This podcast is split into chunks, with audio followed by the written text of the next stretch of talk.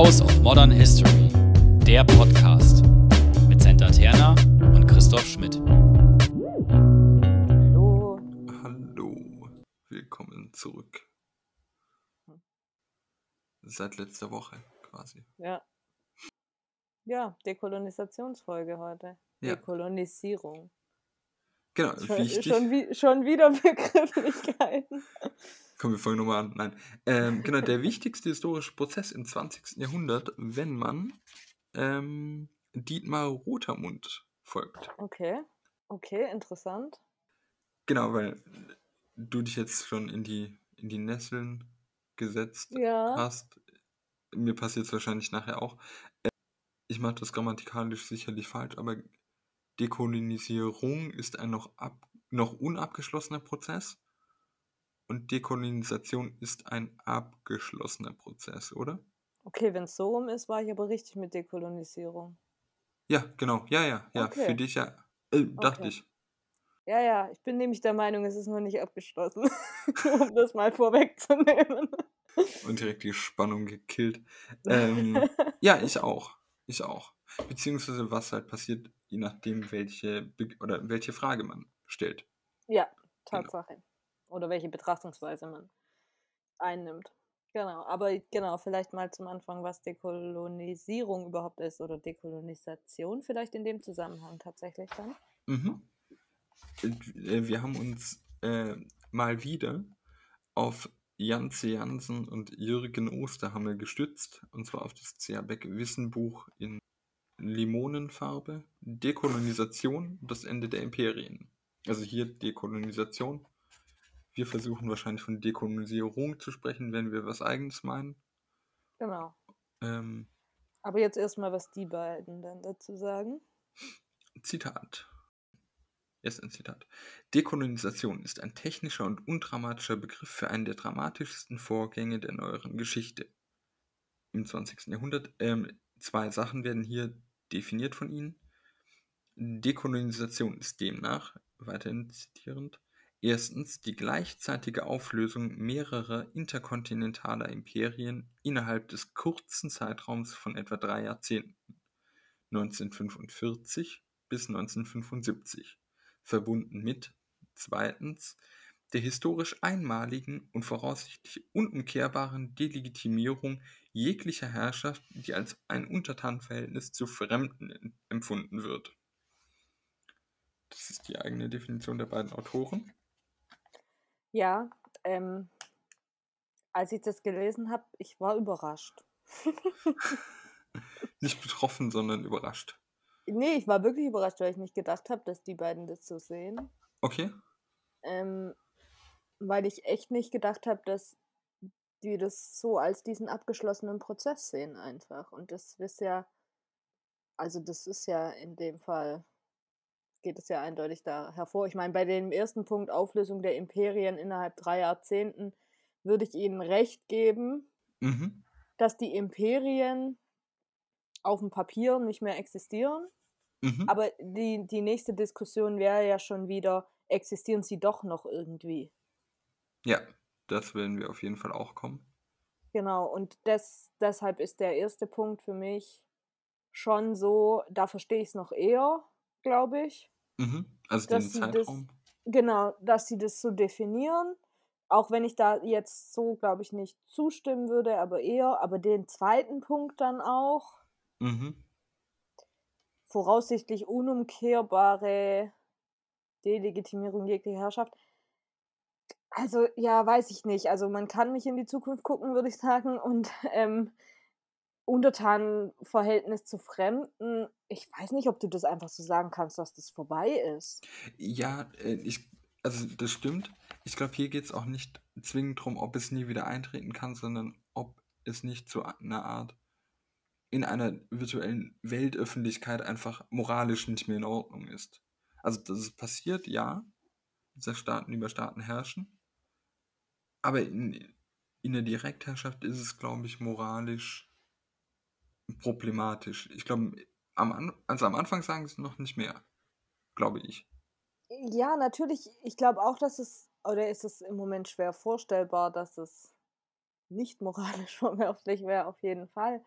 ähm, trotz allem wissen wir irgendwie alle, wie schnell Dinge kippen können und dann passieren hoppla doch Dinge.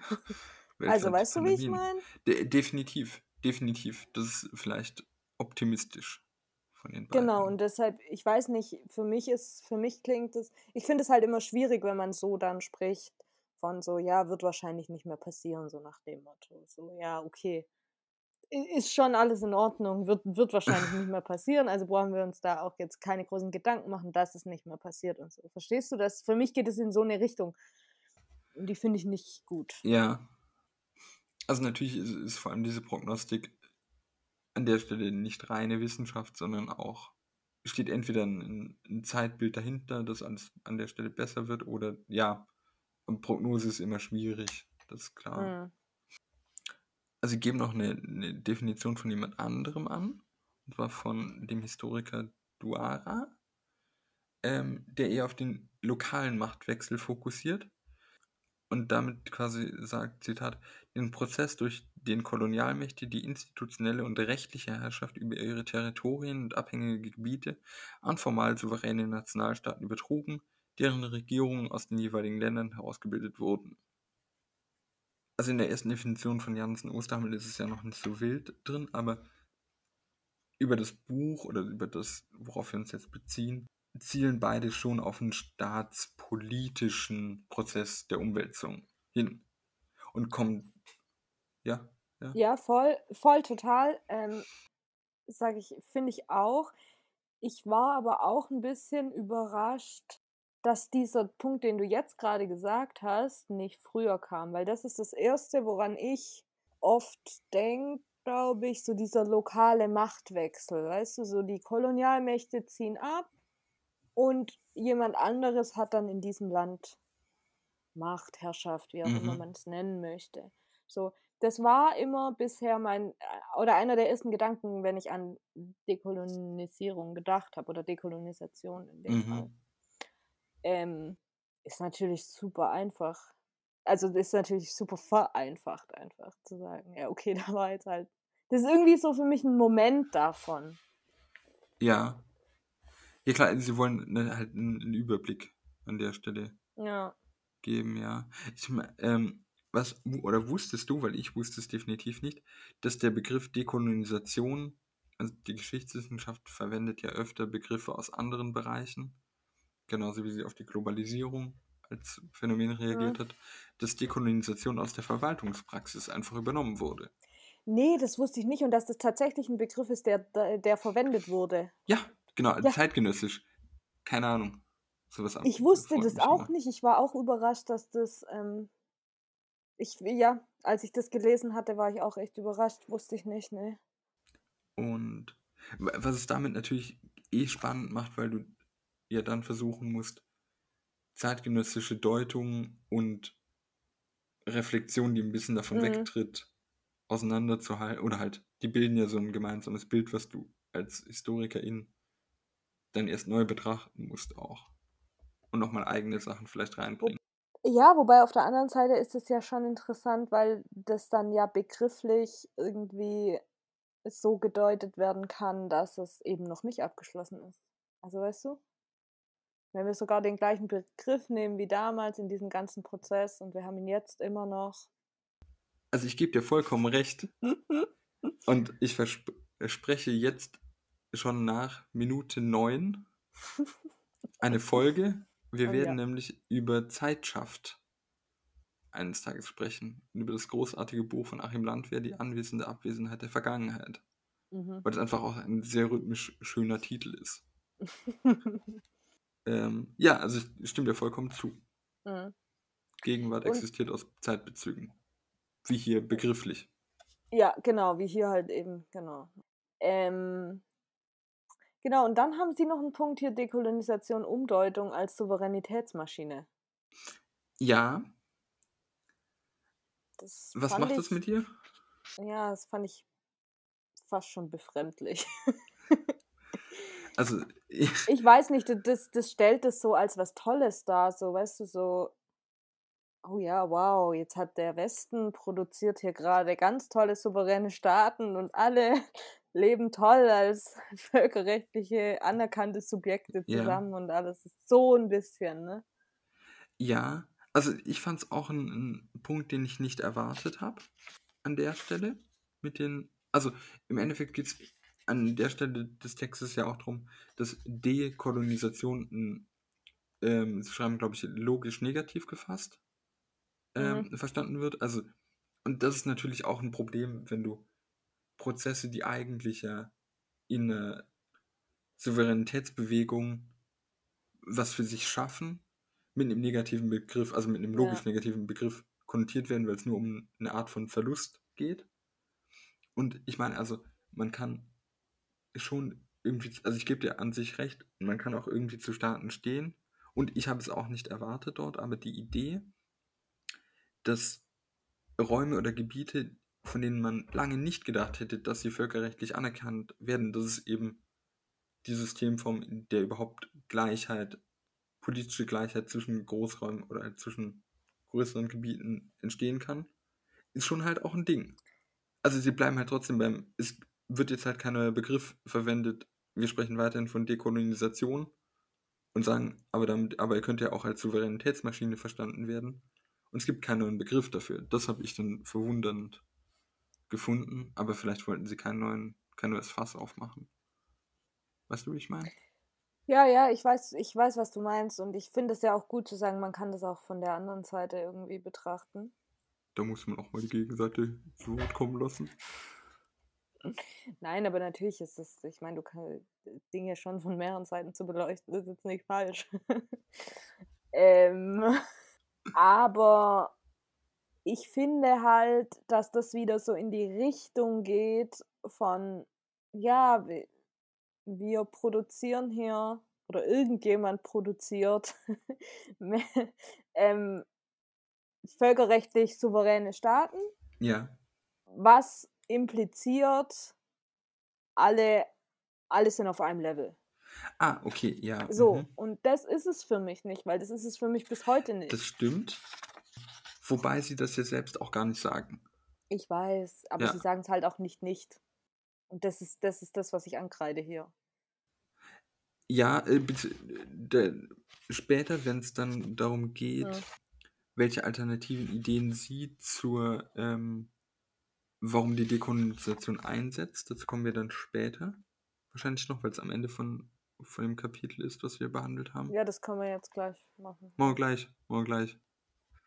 Eiskalt. Also gut, dann erst ge- gesagt gibt es quasi in der, also sagen, in der Literatur gibt es unterschiedliche Varianten, die sich mit der Frage auseinandersetzen, warum setzt die Dekolonisierung oder die Dekolonisation bei ihnen ein. Und es gibt in der Literatur, die die Autoren gelesen haben, fünf allgemeine Erklärungsmodelle. Das Modell der Machtübertragung, Transfer of Power. Ähm, das ist das, was dann auch die ähm, ehemaligen Kolonialmächte versucht haben, an vermeintlich befreundete oder zu händelnde lokale Machthaber die Macht zu übertragen, um den Prozess so ein bisschen rauszuzögern. Mit dem Versuch, dass Mhm. die Länder dann ewige Dankbarkeit ihnen schulden, was an sich Ja, schon ein bisschen genau. idiotisch ist. Ähm, das Modell der Selbstbefreiung, das Modell des Neokolonialismus, also wo man sagt, okay, Ausbeutung kann man auch ohne staatliche Herrschaft äh, durchziehen. Das äh, Entlastungsmodell, was auf Militär und Kosten geht, also es ist einfach Mhm. Kolonien, das hatten wir auch, in, mehr lukrativ Sind sind. zu teuer, ja. Genau. Und das Weltpolitikmodell, das zielt dann so ein bisschen auf den Kalten Krieg ab. Nach 1945 mit den zwei Großmächten oder das System äh, musste man sich da anders orientieren. Und sie sagen auch das, was wir ja gerade hatten, dass die, diese Modelle eben parallel zum Prozess entstanden. Also quasi, sie sagen, in mancher Hinsicht Spiegelbilder der damals lebhaft diskutierten Imperialismustheorien. Und damit halt ihre Analyse natürlich auch von dem historischen Standpunkt aus treffen. Und Ostermann und Janssen können jetzt von einem anderen Standpunkt aus berichten. Mhm. Und die sagen, okay, es gibt, ähm, oder sie lief, liefern drei Dinge, die sie jetzt anders erkennen, oder sie sagen besser erkennen als damals, nämlich dass mit dem Ende von Imperien und Kolonien und der theoretisch formal juristischen Durchsetzung von Selbstbestimmung der Zustand von hierarchiefreien Koexistenzen von Nationen keineswegs erfolgt sei Hm. oder auch erfolgen könne wahrscheinlich. Zweitens, dass die europäischen Kolonialmächte und Japan durch den Verlust in Anführungszeichen ihrer Imperien nicht komplett am Boden zerschunden wurden. Was wäre Ja. sowas? Ich glaube, es gibt eine viel bessere Formulierung, aber jetzt haben wir halt die. Und da muss ich mehrmals drüber lesen. Es gäbe keine direkte Korrelation zwischen kolonialer Lage, Dekolonisationsprozess und der heutigen Situation von Staaten. Ja, das habe ich nicht verstanden. Genau, weil wir wollen ja auch eine Dependenztheorie-Folge machen. Ja. Wir machen die jetzt so, zack, bumm. Ähm, Ja, wir machen die. Und bei der Dependenz, nur ganz kurz, geht es ja unter anderem darum, dass eben in der Tradition von Kolonialismus verschiedene Länder einfach immer noch in der Abhängigkeit sind, auch wenn formal der Kolonialismus dort abgeschlossen sei. Ja, genau. Und wie ist jetzt Osterhammel und Jansen da zu verstehen? Also, Ja, also ich weil mein, es wäre ja schon ein arger Zufall, dass es komischerweise die gleichen Länder sind. ähm, also ich möchte jetzt nicht als äh, Augur der beiden Autoren dienen, aber ich glaube, also zum einen sagen sie ja mit dem ersten Punkt, es ist nicht hierarchiefrei, wir haben also immer noch Hierarchien drin, ja, trotz ja, formaler genau. Das ist der Punkt, den wir vorher hatten mit Souveränität und Genau. so, ja. Den Und sagen sie hier. Ähm, sie sagen halt, dass ehemalige Kolonien, also ich zitiere, ehemalige Kolonien können sehr arm, aber auch wohlhabend sein. Zum Beispiel Südkorea, Taiwan, Singapur, Brunei, Zypern. Regionen in Asien und Afrika, die im 19. und 20. Jahrhundert niemals kolonisiert waren, gehören zu den ärmsten. Äh, Beispiele sind Liberia, Nepal und Haiti und reichsten Saudi-Arabien. Und meine Erklärung wäre, dass, also ich würde sagen, wenn man irgendetwas von diesem Punkt von ihnen retten will, kann man sagen, also ich störe mich vor allem an der Korrelation, weil Korrelation ist ja nur, wenn ich das richtig verstanden habe, irgendeine Form von Beziehung. Kausalität ist ja, Ja, wenn A, weil- dann B, genau. Ja, Und Korrelation ist ja so schwammig, dass man es hier eigentlich hätte verwenden können, so wie ich Mhm. den Begriff verstehe, Mhm. weil es ist, also klar, es ist ein Anführungswerk, aber trotzdem wäre der Satz dann falsch, weil man da ja andere Faktoren ausklammern könnte. Also, wenn es heißt, Staaten, die vermeintlich niemals kolonisiert waren, gehören zu den ärmsten Ländern, mit den Beispielen, kann ich mir, und das ist jetzt eventuell sehr naiv, auf jeden Fall ist es nicht komplett durchdacht, das Weltbild des Kolonialismus muss ja nicht zwingend in diesen Ländern staatlich ausgeübt worden sein, aber wenn du ganze Kontinente unterjochst, es gibt ein tolles Buch, How Europe Underdeveloped Africa, Mhm. ähm, dann ist es ja quasi das, was in älteren Modellen mit dem äh, Neokolonialismus passiert. Also du musst nicht Mhm. staatlich dort herrschen, um die im Nachhinein ausbluten zu lassen. Und Regionen, die jetzt sehr wohlhabend sind, das liegt teilweise, also bei Saudi-Arabien liegt es einfach am Öl, das ist ein Standortvorteil. für, für mich ist es für mich ist es so ein Argument wie ja äh, wir haben kein also Frauen werden nicht schlechter behandelt als Männer oder anders behandelt ihr habt ja eine Bundeskanzlerin so Ah, okay, du? ja. So so ist es für mich so wirkt es für mich Okay. Also ich glaube, dass sie der Kritik entgehen könnten, indem, also in meinem Verständnis sind nämlich Korrelation und Kausalität eben doch getrennt. Wenn sie geschrieben Mhm. hätten, es gibt keine direkte Kausalität zwischen kolonialer Lage, Dekolonisationsprozess und der heutigen Situation von Staaten, hätte ich gesagt, kaufe ich, zumal direkte Kausalität selten vorherrscht ja für irgendwas. Bei Korrelation, was für mich so das Schwammigste überhaupt ist, mhm. im Endeffekt ist alles Korrelation bei mir. Vielleicht ist das schon das Problem, weil damit verschwimmt die Analysekategorie natürlich auch. Aber das wäre auf jeden Fall ein Punkt, über den ich auch, den ich mir nur so erklären kann. Mit dem Mhm. Fehler des Begriffs. Mhm. Genau. ja genau weil ich also ja das habe ich nicht verstanden als ich das gelesen hatte und ich würde dem auch nicht so Wir zustimmen können bei der nächsten öffentlichen Veranstaltung nachfragen. Ja, Tatsache. Tatsache. Genau, also den, den, die interessantesten Punkte bei der Frage, warum überhaupt ein Ende des Kolonialismus, war für mich, dass der in den Augen von vielen Menschen die Daseinsberechtigung verloren hat und eben so eher dieser Punkt des moralischen geht nicht. Mhm. Weil äh, das also wenn wir uns halt erinnern an die, an jetzt schon in ein paar Folgen, in denen wir es angesprochen haben, dieser Rassismus, der überall war und Leute da ja wirklich dran geglaubt haben, dass es so ist. Mhm. Also, dass die vermeintliche Ungleichheit existiere. Genau. Ja. Genau, dann kommt es für mich doch irgendwie, ist es für mich ein krasser Schritt, sag Ja. ich mal.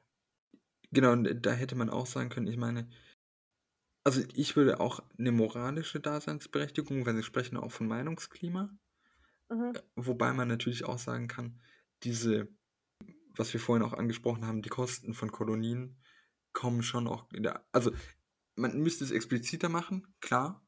Und ich würde auch sagen, es ist jetzt nicht so, dass alle aufgewacht sind und gesagt haben, was waren wir schlechte Menschen.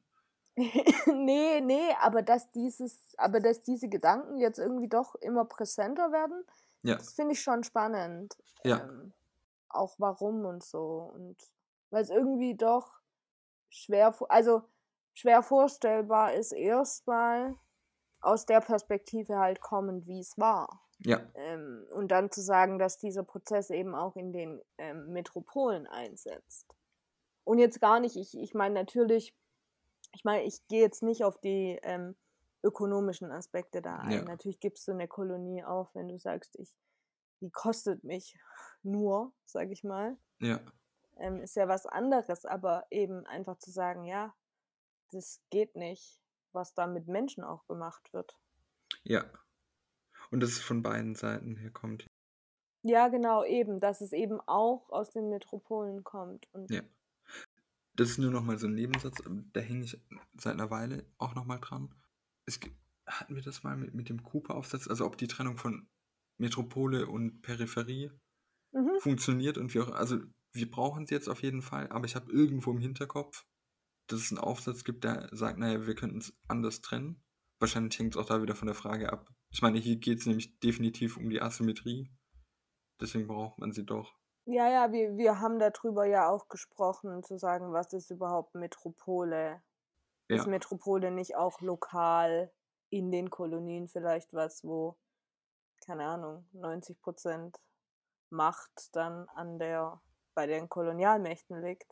ja, Ist das nicht auch schon dann Metropole? Und ist Metropole nicht nur die, das Mutterland, in Anführungszeichen, oder wie auch immer man es nennen möchte? es geht auf jeden Fall um sehr unterschiedliche Produktionsbedingungen von, von Macht und Wissen an der Stelle. Das ist ganz Ja. klar, ja.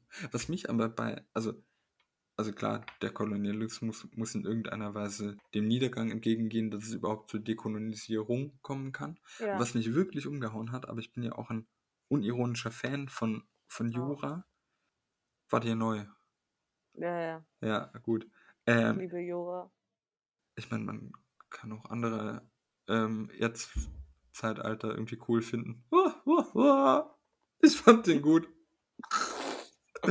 ähm, huh, ähm, muss mich kurz sammeln. Äh, dass äh, schon 1960 in der Resolution der Vereinten Nationen, 1916, äh, 1960, Entschuldigung, zitiere ich, alle Völker haben das Recht auf Selbstbestimmung.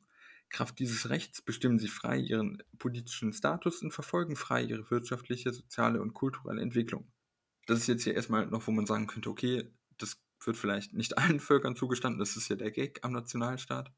Vielleicht auch, das ist halt auch ein moralisches, abwertendes Argument für alle, die das nicht haben, enthält aber auch die Unterwerfung von Völkern unter fremde Unterjochung, Herrschaft und Ausbeutung, und schreiben Ostern und Jansen als auch Kolonialismus, wurden zu ähm, Verbrechen gegen das Völkerrecht erklärt.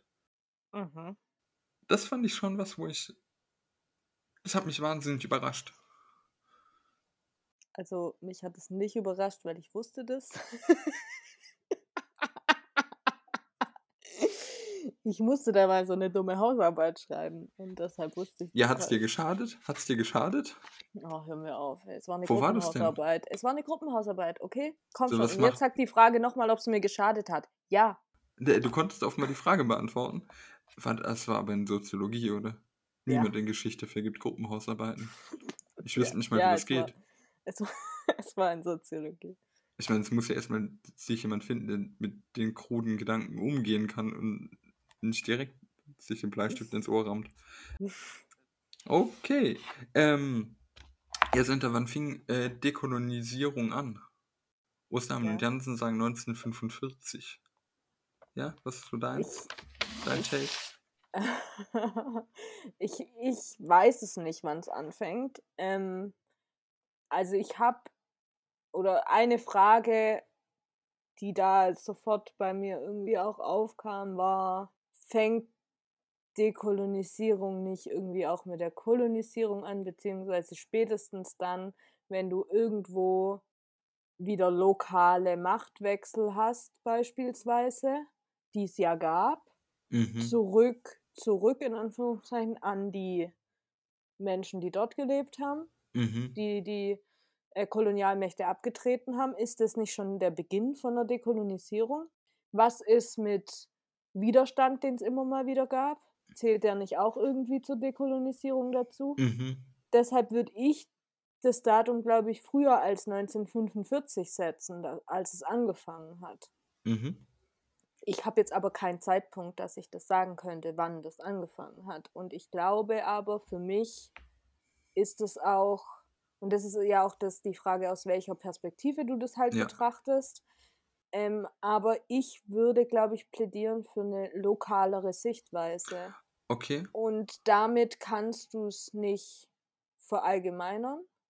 Außer du sagst halt, okay, du nimmst den frühesten Zeitpunkt, den es irgendwo gab, was aber irgendwie dumm ist. Okay. ähm, ja, das wäre so meine, wären so meine Gedanken mal dazu. Ja, bei dir? Der 6. Und, Juni. oh, Ja. darf ich eins noch kurz sagen? Nein. Ähm, Amerika zum Beispiel. Ja. Was ist damit? Äh, Du meinst die Ablösung, also die Herausbildung der Vereinten, äh, der Vereinten der Vereinigten Staaten. Nein? ja, Der Vereinigten genau. Staaten. Ja.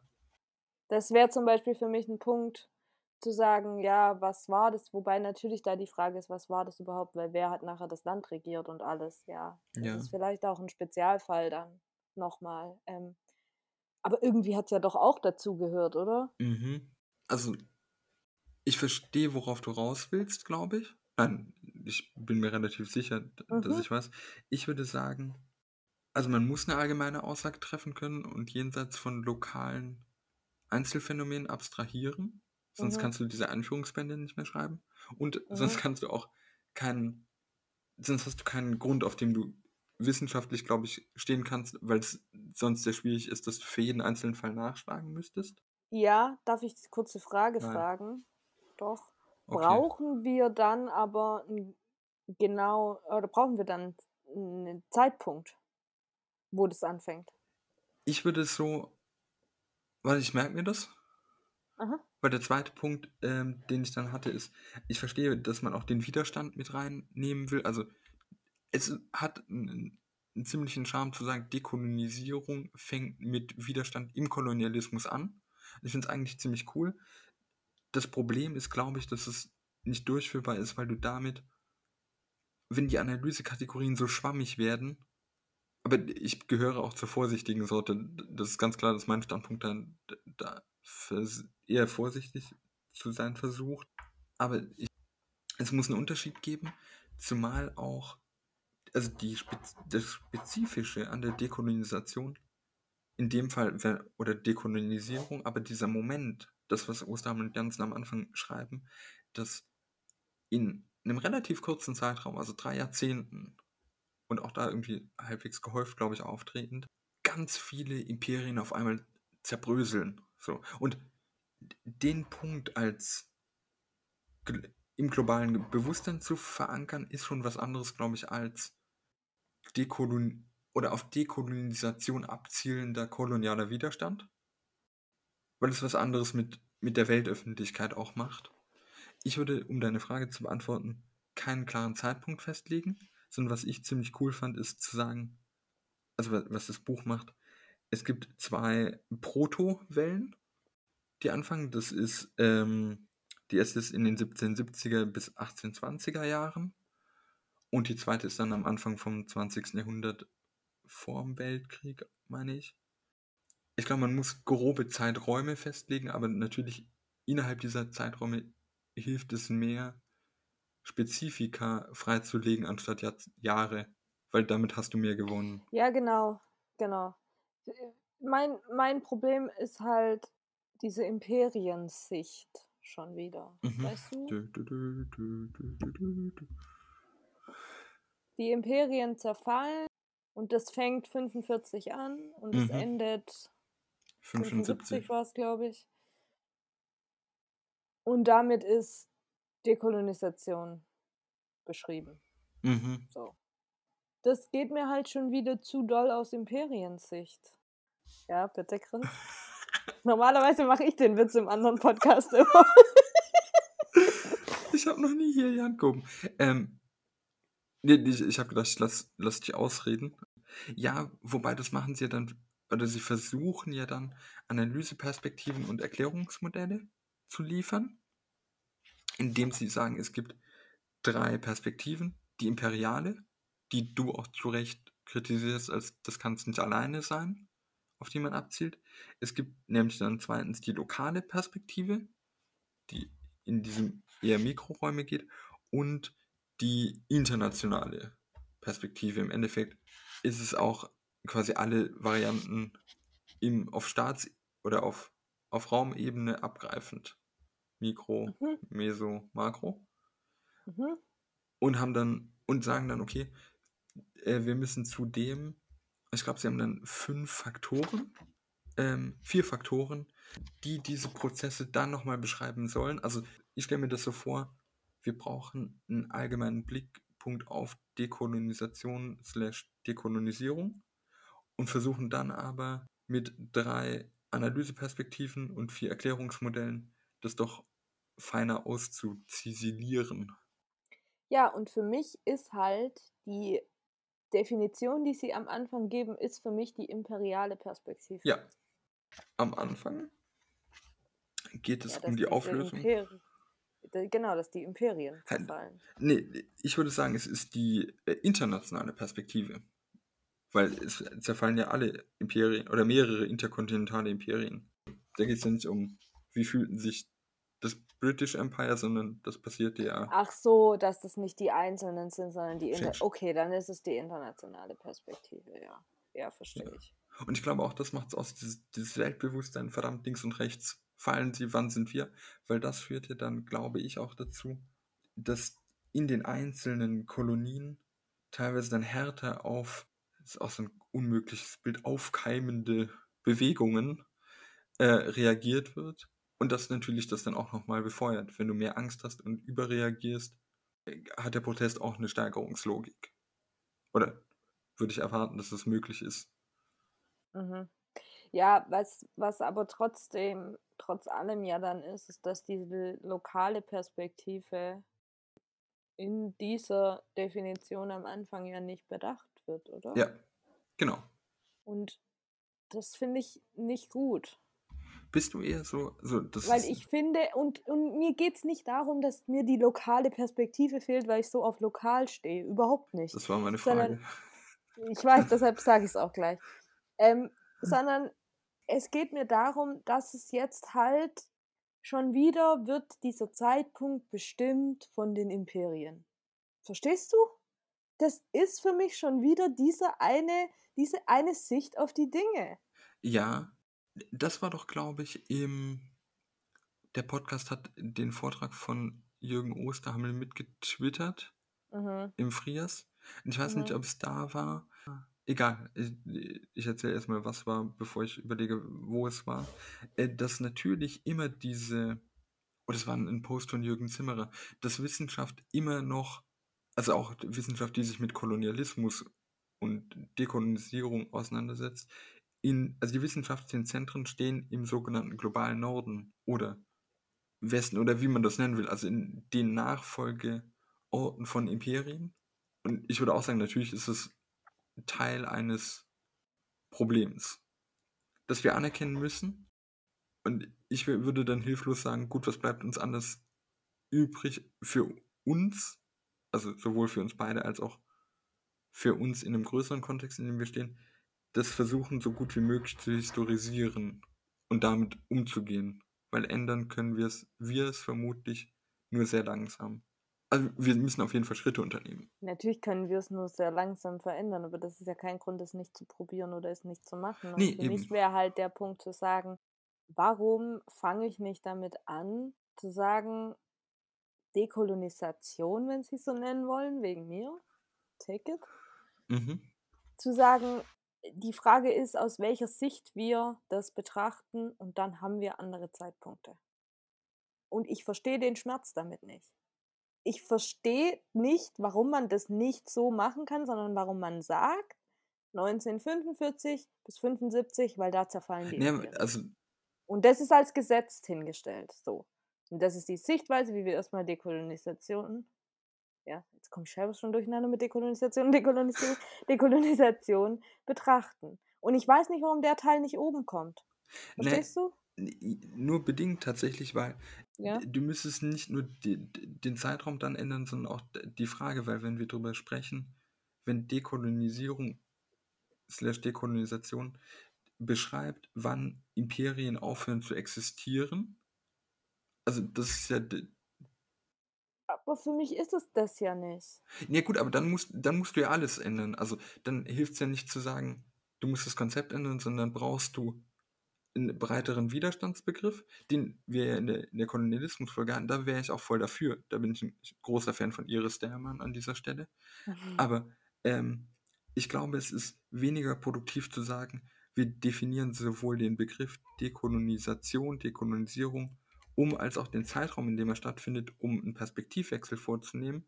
Ich glaube, dann ist es einfacher, neben dem Begriff Dekolonisierung, Dekolonisation einen weiteren Begriff hinzustellen, der das Ganze ergänzt durch eine ähm, Sichtweise der ehemaligen Kolonien. Das halte ich für, ich glaube, das ist einfacher und damit auch gewinnbringender, weil du zwei ergänzende Perspektiven schaffen kannst Hm. und dir eine aufgeben zugunsten von einer anderen. Weil ich meine, Mhm, beides ist ja mhm. nur, d- d- Ich möchte, ich möchte auch am liebsten beides haben, ja. Ich gehe damit. Ich möchte eigentlich eine Anerkennung davon haben, dass das aus einer Sicht der Imperien ja, also von mir kriegst du die. stattfindet. Eine, eine deutlichere und dass das deutlicher von Anfang an gemacht wird, dass das eine Sichtweise ist, die Dinge. Also weißt du, Ja, Natürlich, natürlich kannst du jetzt sagen, man kann alle Dinge von unterschiedlichen Seiten beleuchten und so. Ja, kann man. Aber sich dessen bewusst werden und auch das mitteilen, dass man eben von der Imperiumsseite da jetzt gerade drauf schaut auf ja, Dekolonisation. Und dann kann man sagen, das ist für mich der Zerfall der Imperien. Gut, vielleicht ist es damit auch schon gesagt, wenn du halt sagst, ja, Dekolonisation ist der Zerfall der Imperien, aber da würde mir dann trotzdem, ich fände es cool, wenn da noch ein Satz stehen würde mit, das ist eine der Perspektiven, die wir hier einnehmen können. Wir können aber auch eine andere. ja, Und dann verschieben sich die Zeiträume. Und genau. dann gibt es vielleicht keinen. Ja, genau. Also beziehungsweise ob wir den einnehmen können, ist auch nochmal, also wirklich definitiv spannend. Aber ich glaube auch, der Satz würde uns schaden. Es ist eine Sichtweise. Andere Perspektiven müssen wir nebenbei anerkennen von vielleicht auch anderen Menschen. Oder wie auch immer Mhm. das in, ja. Aber klar, also von mir äh, kriegst du die Anerkennung. Ich kichere immer innerlich immer noch über den Jura-Witz, aber das ist mein persönliches Problem. Ähm, Ja, genau. Und dann hatten wir ja nämlich bei dem die Frage noch antikolonialer Widerstand und postcolonial. Ja, genau. Da sind wir auch in der Post-Colonial-Folge, die ja die erste Folge war, in Mhm. diesem immer größer werdenden Block. Ich verspreche nachher noch acht Folgen Mhm. gefüllt. Genau, ja. Wie gehen wir damit um? Hm, genau, das wäre ja dann eher die Frage jetzt praktisch nach dem Endpunkt. Ja, Ich gehe, glaube ich, mit Spivak mit, die Ja. sagt, dass Dekolonisation auch die Frage danach ist, was wird an der Uni gelehrt ja, und was wird für Wissen verbreitet. Also die sagt praktisch, dass es eine Dekolonisierung des Wissens auch geben muss. Und die haben wir noch nicht. Würde ich auch so unterschreiben, dass wir die noch nicht haben. ja, definitiv. Ähm, und spricht praktisch da auch dann aber von Gewalt durch Wissen und Wissenschaft. Ja, Also das ist für sie auch eine Form von Gewalt. Und auch das muss dekolonisiert werden. Genau. erst dann. Und ich weiß aber gar nicht, ob das für sie alles ist praktisch, weil Wissen an den Unis jetzt zum Beispiel ist ja nur ein Teil, was wird da gelehrt und so. Gibt ja auch noch andere ähm. Punkte, wo wir auf jeden Fall noch nicht so weit sind, wie ich sagen würde. Ja. Ähm, aber das wäre zum Beispiel ein Punkt, der jetzt gerade total greifbar für mich auch war. Und dann zu sagen, ja, da gehe ich auf jeden Fall mit, dass ähm, Dekolonisierung nicht abgeschlossen ist unter dem Punkt. Genau, das hängt ja auch mit dem zusammen, was du jetzt zu Recht auch angeprangert hast, mit, mit der Einsicht, wenn du halt auf ähm, staatsrechtliche oder äh, staatspolitische Varianten abzielst, Ja, hast du ein Ende im Vergleich zu der Postcolonial, dem Komplex quasi, also der Vielzahl an den daran beteiligten Wissenschaften, die das eben nicht ähm, so sieht und zu Recht nicht so sieht.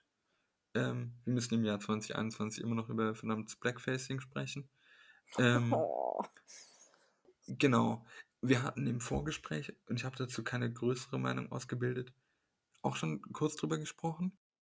Und ich habe mich zu der These hinreißen lassen, dass Geschichtswissenschaft und HistorikerInnen mit Vorliebe Sachen betrachten, die relativ abgeschlossen oder jedenfalls erkennbar abgeschlossen sind. Ob das jetzt wirklich entitätisch sein, gibt es das Wort? Ob das Entitäten sein müssen, weiß ich selber nicht, aber ich glaube, die Zunft tut sich leichter mit vermeintlich klar erkennbaren Grenzen, was vielleicht dann auch dazu führt, dass man halt sagt, okay, das Ding ist durch.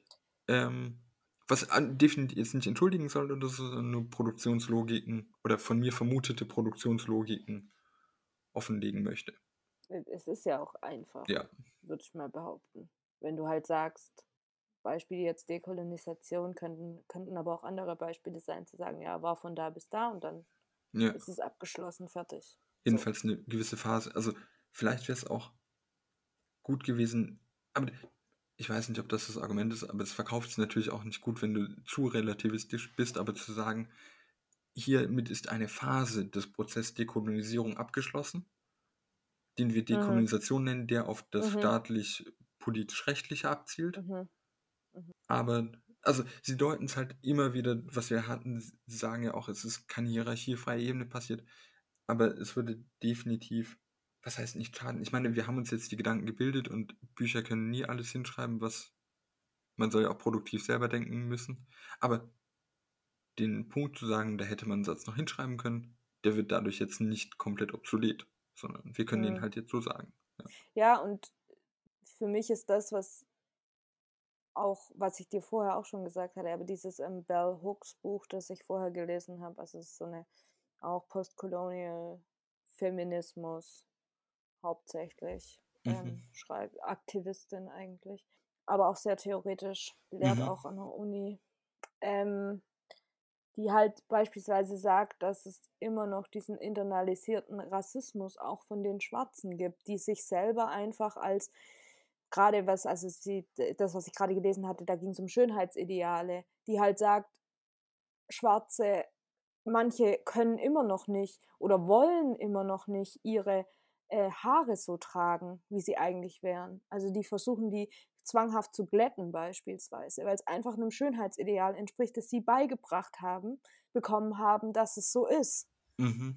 Die haben, die haben kein Selbstwertgefühl. Das ist ihr internalisierter Rassismus, den sie erfahren. Und da sind wir noch nicht weg. Und dann Ja. frage ich mich nicht, ob das nicht eben auch so ein Punkt ist, wo wir sagen müssen, Dekolonisation ist nicht abgeschlossen, weil Rassismus gehört dazu, zur Ja, Kolonisierung. Und deshalb gehört es für mich auch dazu, zu sagen, zur Dekolonisierung, damit das nicht mehr so ist. Ja, ja. Ich überlege gerade, ich hatte neulich ein Gespräch mit einem guten Freund über Franz Fanon. Mhm. Ähm, und da war auch irgendwie der Punkt, dass an, anhand, den Text werden wir auf jeden Fall, werden auf jeden Fall irgendwie auf Twitter stellen, ähm, dass man an Fanon verschiedene Strategien dann festmachen kann, wenn er in der Metropole ist. Die Phase, also Phasen klingt jetzt zu Fortschritts, also zu sehr auf ein Ziel rauslaufend, aber dass er dann auch sagt, ja, okay, vielleicht bin ich minderwertig Den Text Mhm. und dann sagen, nein, bist du gar nicht, aber behandelt, also bist schon gleich, aber halt, hm, den Text, den, das muss ich mir aufschreiben. Ähm, ich krieg immer von, von Senta, wenn Senta schneidet, EL lange Mail, XY habe ich vermeintlich versprochen und das und das.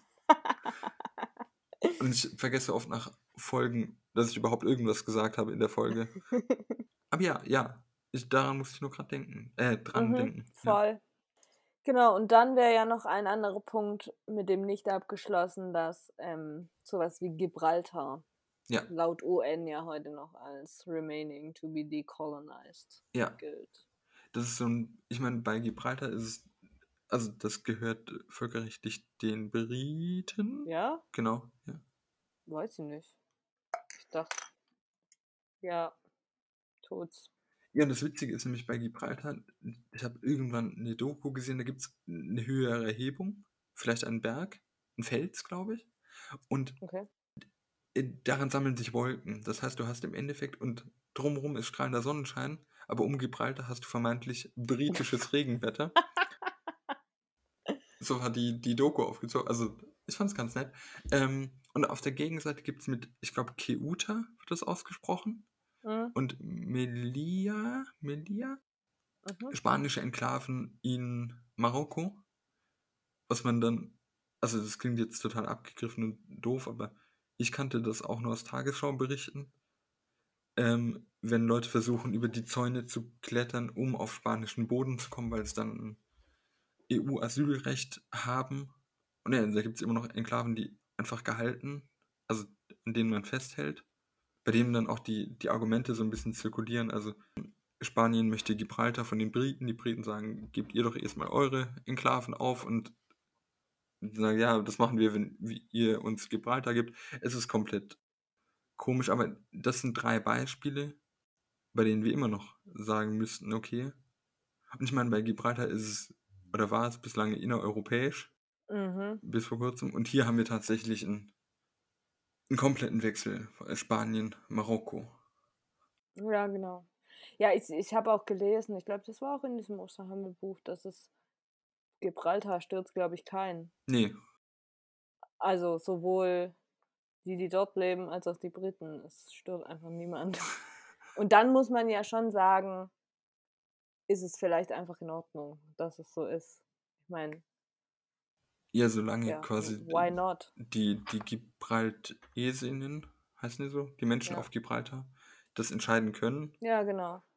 Sonderfälle, das sind jetzt Sonderfälle, über die wir wahrscheinlich gar nicht lange sprechen können, weil wir da keine Ahnung haben, sind äh, Sachen wie Hongkong, Ja, auf jeden die Fall. in auf sehr jeden unsi- Fall. also in so eine ganz komische Unabhängigkeit übergeben wurden. Und jetzt hast du das verdammte Schlamassel. Also, weil sie haben eben, wurden nicht als eigenständig erklärt, sondern so ein komisches Moratorium Ja. und Angliederung an China. Ja, und offensichtlich ist damit ja auch mindestens eine Seite nicht zufrieden.